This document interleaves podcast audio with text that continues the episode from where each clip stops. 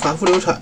如果你经历过反复性流产，通常认为连续流产两三次为复发性流产，那么对下一次怀孕是否会如如你所愿的顺利，能不能拥有一个健康的宝宝，很难有信心。其实不然，你的愿望可以实现，只要孕期护理安排得当。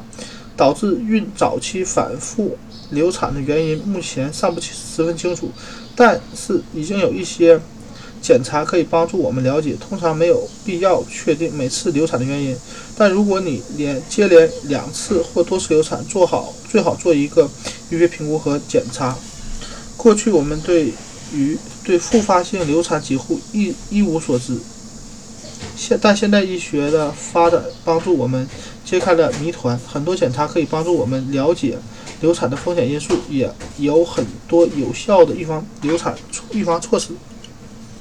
预防流产，所以你可以向医生询问是否要做相关的检查。反复流产后，你可以做的相关检查包括夫妻感染色啊染色体检查，检查夫妻双方是否有染色体平衡异位、染色体顺序改变可能导致流产。抗磷脂体抗体血液检查，抗体会攻击女性的自身组织，造成胎盘血管血栓。孕前超声检查，孕前将生理盐水灌入子宫，检查子宫构造问题。胚胎染色体检查有助于明确流产原因。维生素缺乏症检查，激素水平检查。只要了解流产原因，你就可以和医生商量治疗方式，保证下一次怀孕安全。一些病例表明，激素治疗。对于有早期或晚期流产史的患者，治疗较好。孕激素过低的女性要补充黄体酮，曾因泌乳素过高而流产的女性要通过药物降低泌乳素。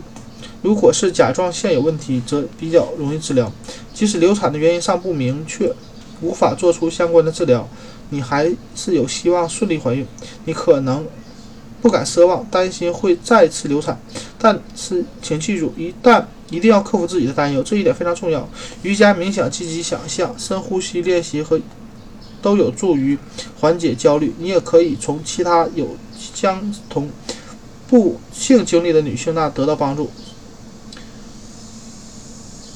有一个论坛“悲伤与失去”，那里可以找到大家的分享。另外。多和伴侣交流你的感受，也有助于缓解焦虑。记住，怀孕不是一个人的事。要了解更多关于流产信息，参见第二十章。